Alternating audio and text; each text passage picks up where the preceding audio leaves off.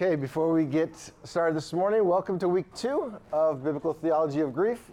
Glad to see many of you made it back for the second week. Uh, that's a good thing. Uh, if you did not get the handout to take some notes, uh, we will come around and pass these out. Anybody need one of these? Everybody's got one? Oh, that was easy enough. Anybody still in need of a bookmark with the overview of each week? Done. Excellent. All right. That is beautiful. If you just didn't want to raise your hand, you can grab one later, and they are available to you. Let's get started with a word of prayer.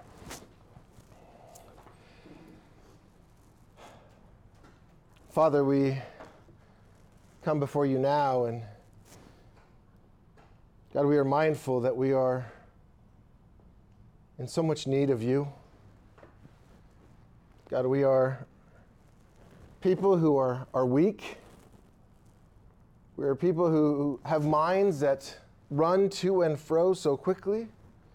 We are people that are susceptible to our own emotions, dragging us to places we don't want to go. And yet we know you are a God who is able, a God who is able to help us stand firm, a God who is able to comfort us in our afflictions. God, we gather together this morning so that we can glean from your word. God, we pray that you would inform our minds, that you'd minister to our hearts, and that you'd bend our wills towards your will. Father, we pray that you would do all this for our good and for your great name's sake. And we pray these things in Jesus' name. Amen. Continuing on from last week, this morning, if you have your handout, you'll see this morning is grief expressed, responding to the sufferings we endure. Now, as you read through your Bible, you will quickly realize, especially reading through the Old Testament, that the Bible is peppered with stories of sufferings. These stories are of actual people, real people. And these people are going through real pain. The, the stories from these sufferings, they're, they're sufferings that come from all types of things, like disease. I'm looking around at our audience, and yes, I could probably say it Sufferings that come from things like rape and murder and torture and famine. Sufferings that come from betrayal, injustice. Sufferings that come from various forms of violence. And sufferings that come from the death of others. I want to read you a quote as we get started this morning from a book by Paul David Tripp called Suffering. Dr. Tripp writes this He says, Suffering is never abstract, theoretical, or impersonal. Suffering is real, tangible, personal, and specific. The Bible never presents suffering as an idea or a concept, but puts it before us in the blood and guts drama of real human experiences. Scripture never looks down on the sufferer. It never mocks his pain. It never turns a deaf ear to his cries, and it never condemns him for his struggle. It presents to the sufferer a God who understands, who cares, who invites us to come to him for help, and who promises one day to end all suffering of any kind once and forever. End quote. By the way, that book I would recommend as a read if you like to read Suffering by Paul David Tripp. But not only does Dr. Tripp write this, but we also see the same thing recorded in Scripture. For example, the reality of pain and suffering. Anybody here read the Psalms? A majority of the Psalms are Psalms of lament. It has been argued exactly how many of those. Some say 62, some say all the way up to 67. Somewhere in the 60s are Psalms of lament. That means it's roughly about 44% of the book of Psalms are crying out to God in sorrow. We can be informed by Scripture that God deeply cares about our pain and about our suffering. In the midst of deep suffering, we can forget that. In the midst of great grief, we can think that God doesn't care. Psalm 56 8, David writes this. He says, You have kept count of my tossings. You put my tears in your bottle. Are they not in your book? In the midst of his despair, he knew that God cared, that God was still present, that God was still engaged in the midst of it. But if you are here this morning and have gone through the crucible of great grief, you know in that darkness sometimes it's hard to see how God cares. And then we try to make sense of why are we going through this? Why would God allow this to happen? And how am I supposed to respond to this suffering? And sadly, rather than pressing into the scriptures, many professing believers begin to press into secular psychology to help them understand grief. And so I'm going to give you a name of one psychiatrist who's become very famous. She is Swiss born. Her name is Elisabeth Kubler Ross. She did this long term study of looking at those who were diagnosed with a terminal illness and her work was to study how they would respond to the diagnosis. Just hearing that they had a diagnosis of this terminal illness. Some of you already know what came out of that. And some of you are aware of these things because we've looked into secular psychology rather than the scriptures. And what came out of that was the five stages of grief. Some of you may know those. Some of you may have even told somebody else about them. Some of you may have tried to encourage somebody through those. So these are the five stages it's denial, anger, bargaining, depression, and then acceptance. It's important for us to note the exact context of her observations.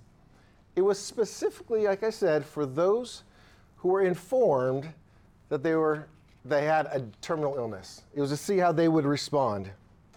It is not an observation of all forms of grief. And as we'll look at this morning, there are many forms of grief. There are many things that cause our grief. It's also noteworthy that just because this individual made observation, it did not assess if that's what's supposed to happen, if that's what's right and good. And it did not make any correlation to is this how God has designed us to grieve? It was simply an observation. So take that in mind this morning as we look to God's Word. We're looking to be informed by God's Word rather than secular psychology. It's how are we to grieve? How are we to respond to the sufferings that we endure? And so, first, if you're on your handout, that was all a form of introduction. But we are on the reality of grief. That's part two here in your handout. So if we made a big circle, which we're not going to do, but if we put ourselves in a large circle this morning and went around and asked about the various ways that we have been grieved, you can probably conclude that we are not all going to share the same story. We don't all have the same experiences nor did we have the same cause of grief in all the different ways that we have suffered. That grief comes to us as a result of a fallen world. And those troubles of a fallen world come in different ways. For example, turn your Bibles to Psalm 6. The sixth Psalm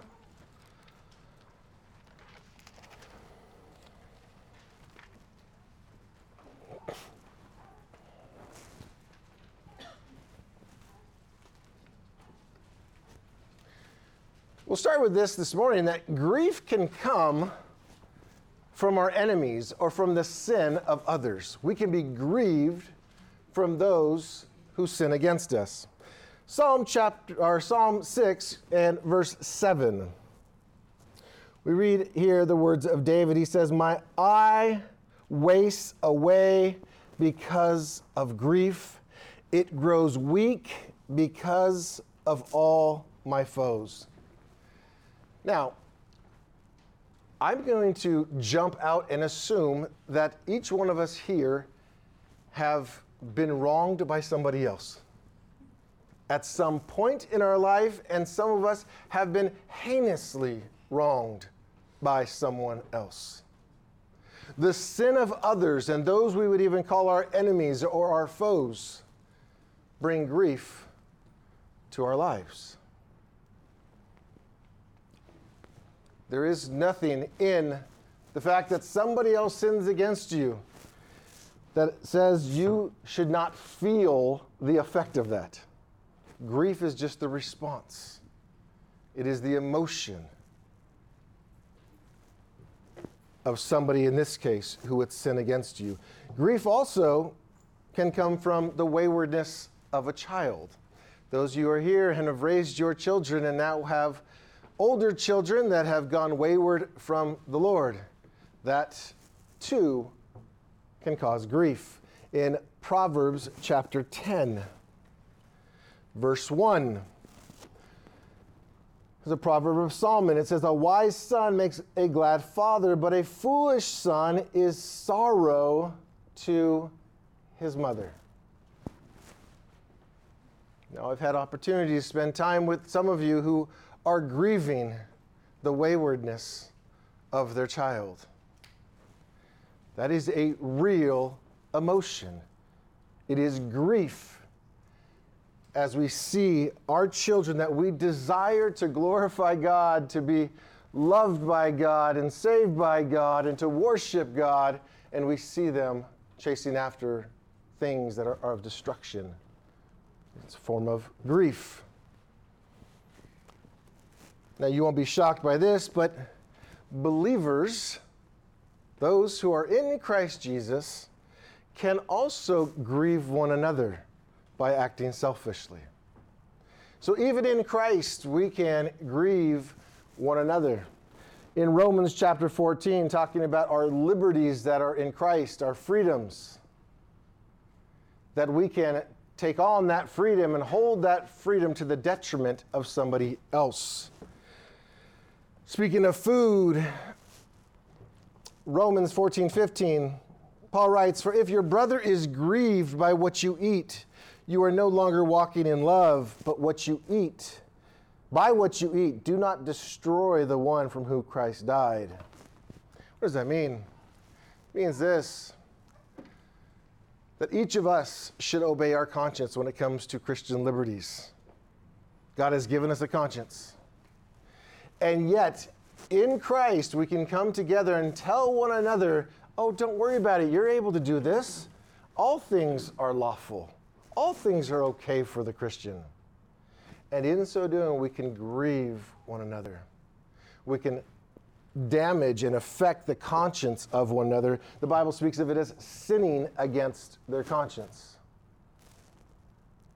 So grief comes to us by those in the world that would sin against us. Grief comes to us of a child whom we love that goes wayward. Grief comes to us even in the body of Christ as we would grieve one another by acting selfishly. Grief also comes to us as a loss of a relationship. Now, you can take a loss of a relationship and define it however you want. It could be a loss of a friendship, it could be a loss of even a closer relationship, which means in a family between father and son, mother and child, between husband and wife, the loss of a relationship. We see this grief with the affection for Paul the Apostle, who spent years ministering in Ephesus. That when he goes back there and calls the elders of the church and tells them he's going away and he's never going to see them again. This is in Acts chapter 20 there's a great affection for him. Paul has ministered to them for years, poured into them, cared for them, loved them. And in Acts chapter 20, verse 37 and 38, we read, And there was much weeping on the part of all. They embraced Paul and kissed him, being sorrowful, most of all because of the word he had spoken, that they would not see his face again. And they accompanied him to the ship. Now, in this case, it was not only the loss of a relationship, but it would turn out to be the death of a loved one.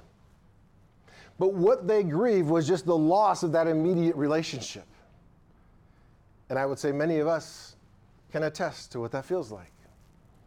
Could have been a best friend that turned on you. Could have been a, a loved one in your family that departed. And the response was grief, sorrow, suffering. One other example we'll see from Scripture, and we're going to talk a lot more of it this morning, is grief over the death of a loved one. I'm going to use an example that maybe not be the first one on your mind this morning, but we'll go into a lot more this morning. But Stephen, everyone, Stephen was stoned. Stephen proclaiming the gospel in Acts chapter 8. All these devout men, after he gets killed in Acts chapter 8, they come and they bury him. And it says there was great lamentation over him godly men crying over the death of Stephen. Now, in here this morning, loss of life is something that brings all of us grief. Loss of a, a dear loved one, one who we have cared for, brings great grief to our soul. We're going to spend most of our time this morning looking at that grief, that type of suffering, the loss of a, a, loved one. But just going through this list of where grief comes from, the different types of suffering that bring us grief, I do want to talk about this one before we move on and really open up the idea of the death of a loved one. We can grieve over sin. 2 Corinthians chapter 7 verse 10 tells us, For godly grief produces a repentance that leads to salvation without regret, whereas worldly grief produces death. As a believer in Christ who is sealed with the Spirit of God, when we choose to yield and submit to our flesh instead of the Spirit, it grieves us. Now, at first, we are enticed by it. That's why we choose sin, because that's what our appetite was looking for. But then, as you'll read through the Psalms, you'll see David crying out that his, his bed was full of tears that night. His bones felt broken within him because of the grief of his sin. That when we see sin for what it is, rebellion against a holy and loving God, it breaks us there's another type of grief that we just read in 2 Corinthians chapter 7. It is a worldly grief. It is a sorrow because of one, maybe we got caught and we feel bad that we got caught in that sin.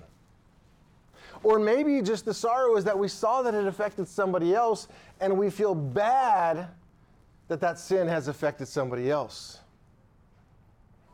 But godly grief is when we realize we've sinned against a holy God.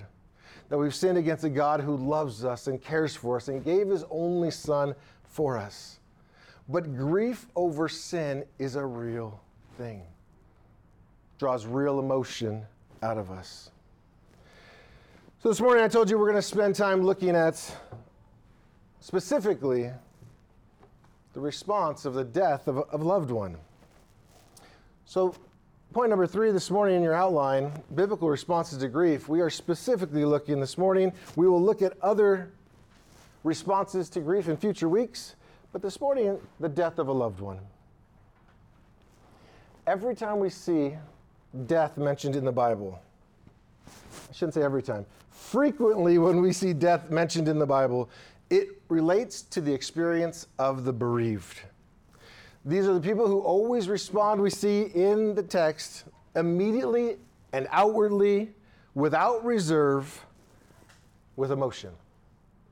We read often that there is weeping, that there is great sorrow. And we see this from the very early on stages of Scripture. If you would turn all the way to the first book in your Bible to Genesis.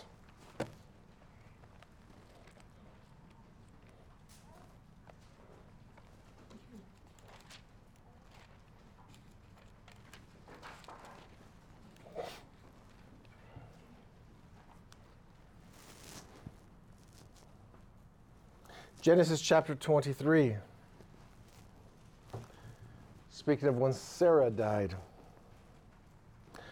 Genesis chapter 23, there in verse 2, we read, And Sarah died at Kiriath Arba, that is Hebron, in the land of Canaan. And Abraham went in to mourn for Sarah and to weep for her. The Bible doesn't give any excuse for this response, it doesn't give any justification. It says it happens. Weeping comes forth in grief. Now, before I continue, I have already heard from many people, and everybody's got this idea of how they think they're supposed to grieve. Like, I, I don't think I grieve well, is a statement some might say. Some might say, I think I grieve too well. Some might say I'm a master of grief, and some say I'm a rookie of it. And I want to be informed of how to grieve. What we need to understand is this is a response to what is going on around us. There is not a formula of grief.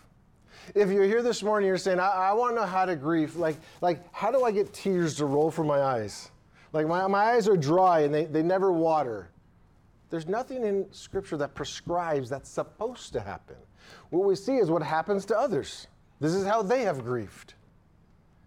And so if you're coming and you're going, I really want the formula of how to grieve, we're not going to get a formula, but we're going to let the scripture shape our seasons of grief. And we'll see that as we move on here this morning. But what we see immediately is Abraham weeps. It is an outward, it was immediate, it's without reserve. We also see in chapter 37, Jacob mourns when he thinks Joseph is dead. He's thinking he is dead, and we see in chapter 37, starting in verse 34.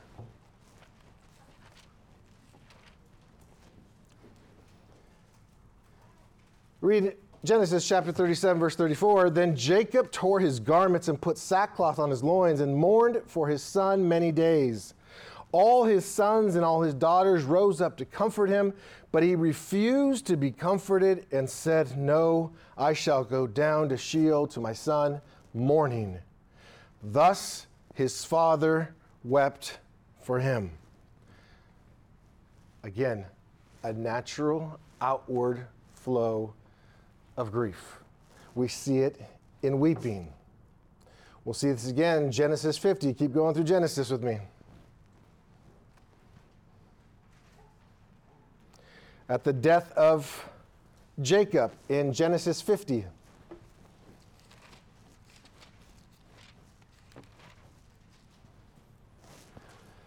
Genesis chapter 50, starting in verse 1. Then Joseph fell on his father's face and wept over him and kissed him. And Joseph commanded his servants, the physicians, to embalm his father.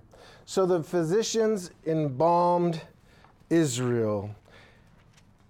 And if you keep reading there in verse 3 at the end, it says, And the Egyptians wept for him 70 days. 70 days of mourning over Jacob. I think it's interesting that there was a prescribed time that they mourned over him. Here we see it was 70 days, a prescribed time. And so, what we will see this morning and what we learn from Ecclesiastes is there is a season and a time for everything, which includes sorrow, which includes our weeping. In Ecclesiastes, if you're note taking, it's Ecclesiastes chapter 3. Verse 1 says, For everything there is a season, a time for every matter under heaven. And verse 4 specifically says, A time to weep, and a time to laugh, a time to mourn, and a time to dance. That there are seasons in life. And so I want to dive a little deeper into what do these seasons of grief look like biblically? Now, by no means am I saying that all our emotion is going to be bound and kept just by being informed of what we see in Scripture. Emotion is raw, it's a reaction to the grief that comes to us through these various forms that we saw before. But specifically here, speaking about the death of a loved one. There is a time for mourning. We see this in Scripture. As Israel's leaders died, we saw the people respond in a time of mourning. For Aaron, we see when Aaron died in Numbers chapter 20. Numbers chapter 20, verse 29.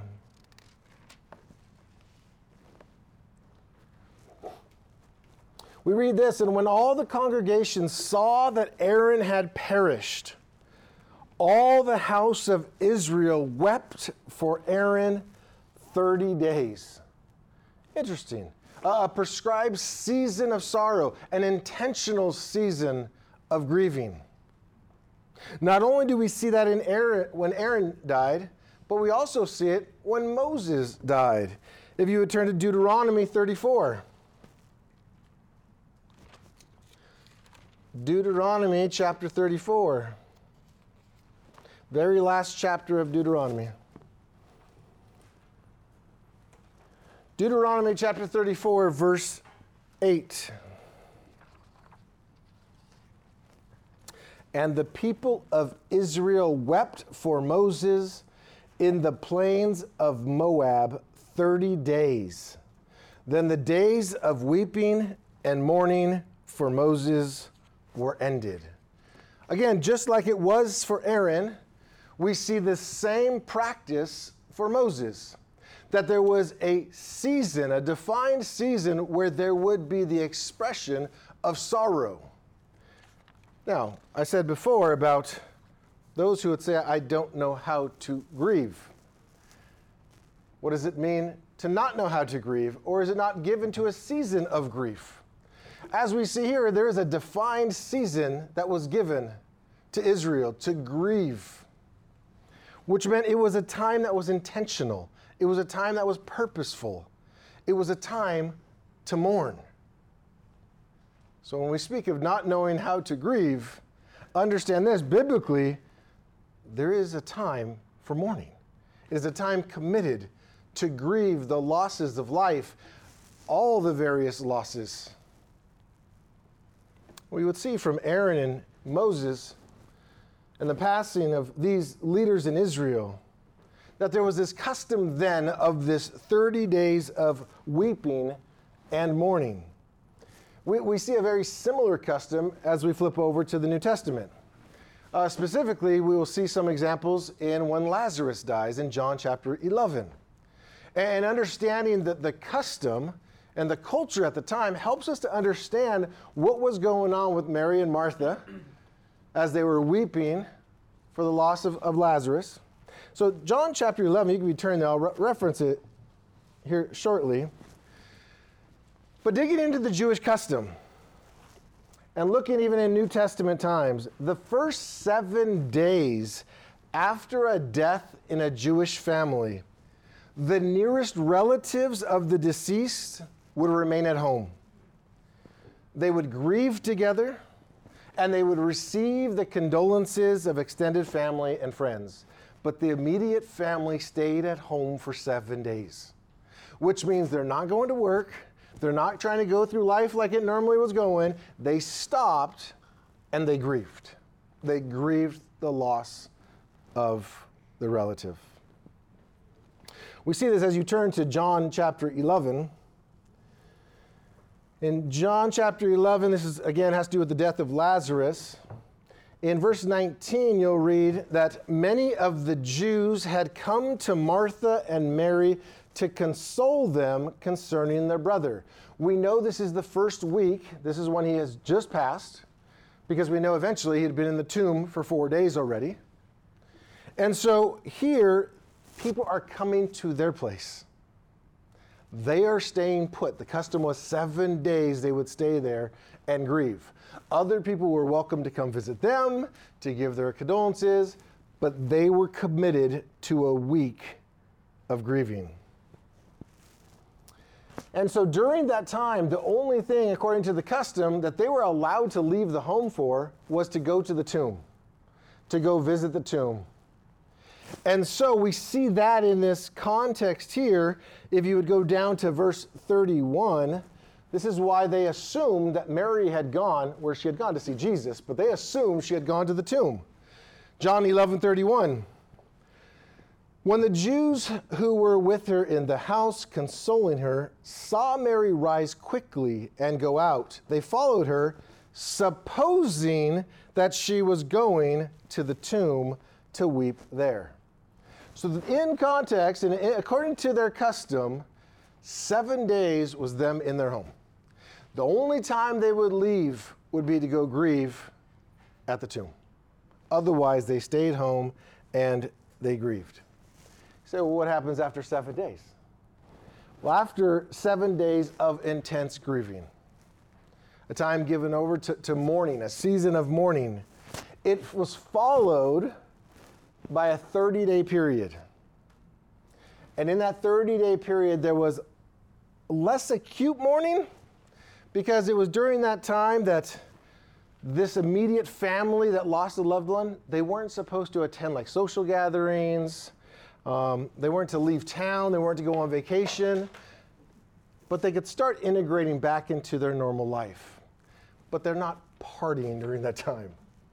They're not just going and enjoying the things of the day. But there's an extension. So, seven days, intense, intentional grieving. An extension of a 30 day total window where they just continued in an attitude of mourning, but started going back to their daily routine.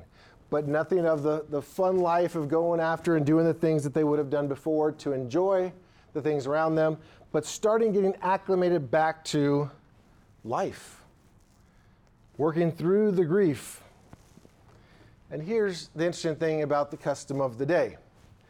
After 30 days, almost all aspects of normal life resumed.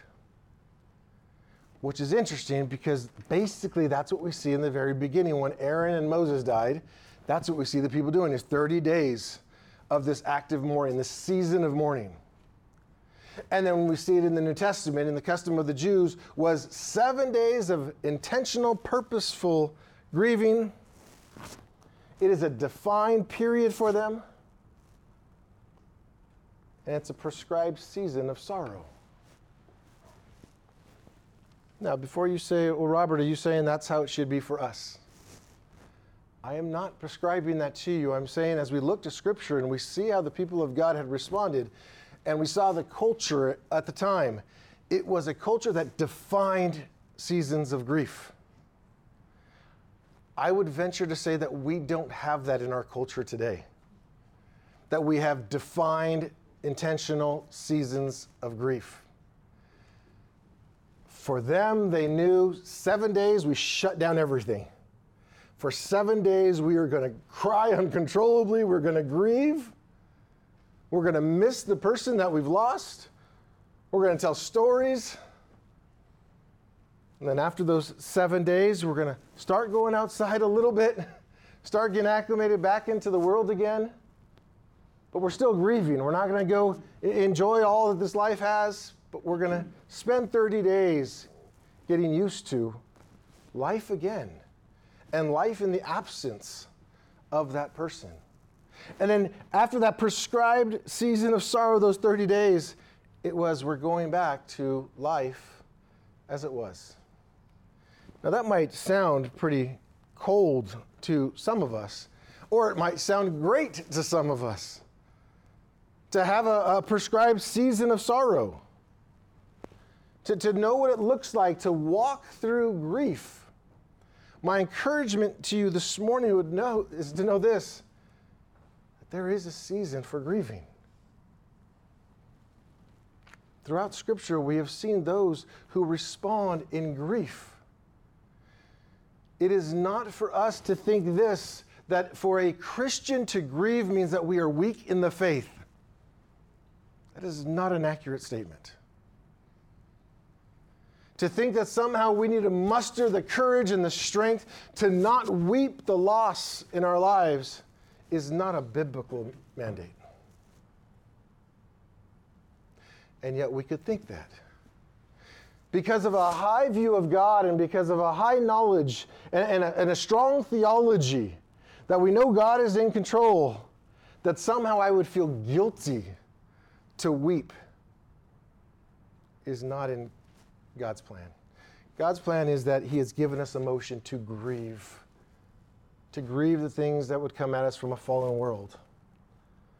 And yet we see here that to define that, to define a season of sorrow, has helped those from cover to cover in this book.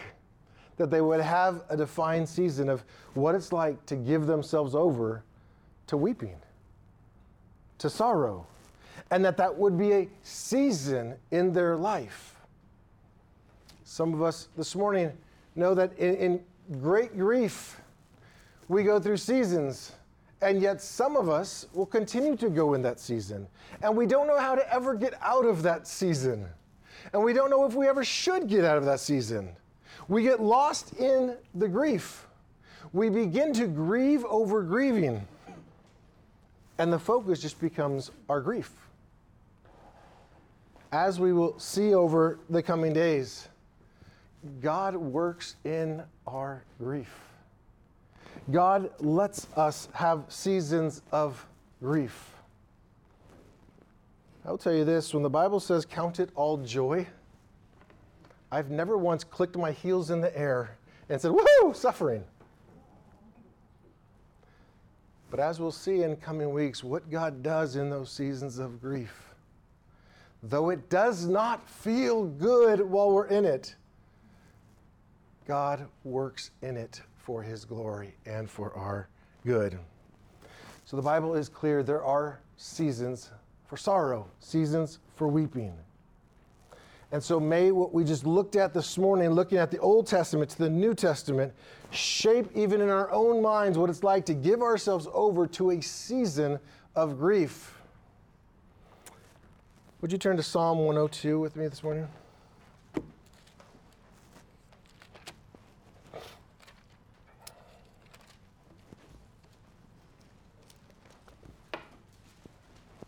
As I encouraged you last week, I'll encourage you again if currently you find yourself in this season of sorrow. May you find the Psalms to be your friend. May you find comfort and rest and strength and joy from the Psalms as you see real people going to a real God in the midst of their real sorrow. Psalm 102, just reading the very beginning of approaching the Lord. Hear my prayer, O Lord. Let my cry come to you. Do not hide your face from me in the day of my distress. Incline your ear to me. Answer me speedily in the day when I call. Church, would you pray with me? Father, that is our prayer this morning as we come before you. God, we ask that you would hear our prayer that you would let our cries come to you, O God. God, that we know that you would not hide your face from us in the day of our distress, but there are times that it does feel that way. So, God, we ask that you would incline your ear to us and that you would answer speedily in the day when we call. Father, we thank you that you are our strong tower, that you are our refuge, you are our rock. Father, though there are many things in this world that we will never have answers to, God, we thank you that you have given us the gift of faith and have called us to trust. Father, I pray that through looking at your word this morning, Lord, you would help us to frame our, our seasons of, of grief or seasons of sorrow. Father, that we would have both the freedom to grieve, to know that it is biblical to grieve. Lord, to guard ourselves from being given over to grief. Father, would you continue to strengthen us and guard us? We pray, oh God, in the distress that we go through, that in the midst of it, though we don't feel like you are near, oh God, would you be ever near to us? God, would you continue to comfort us in every affliction? And may you receive all honor and glory. We pray these things in Jesus' name. If I could have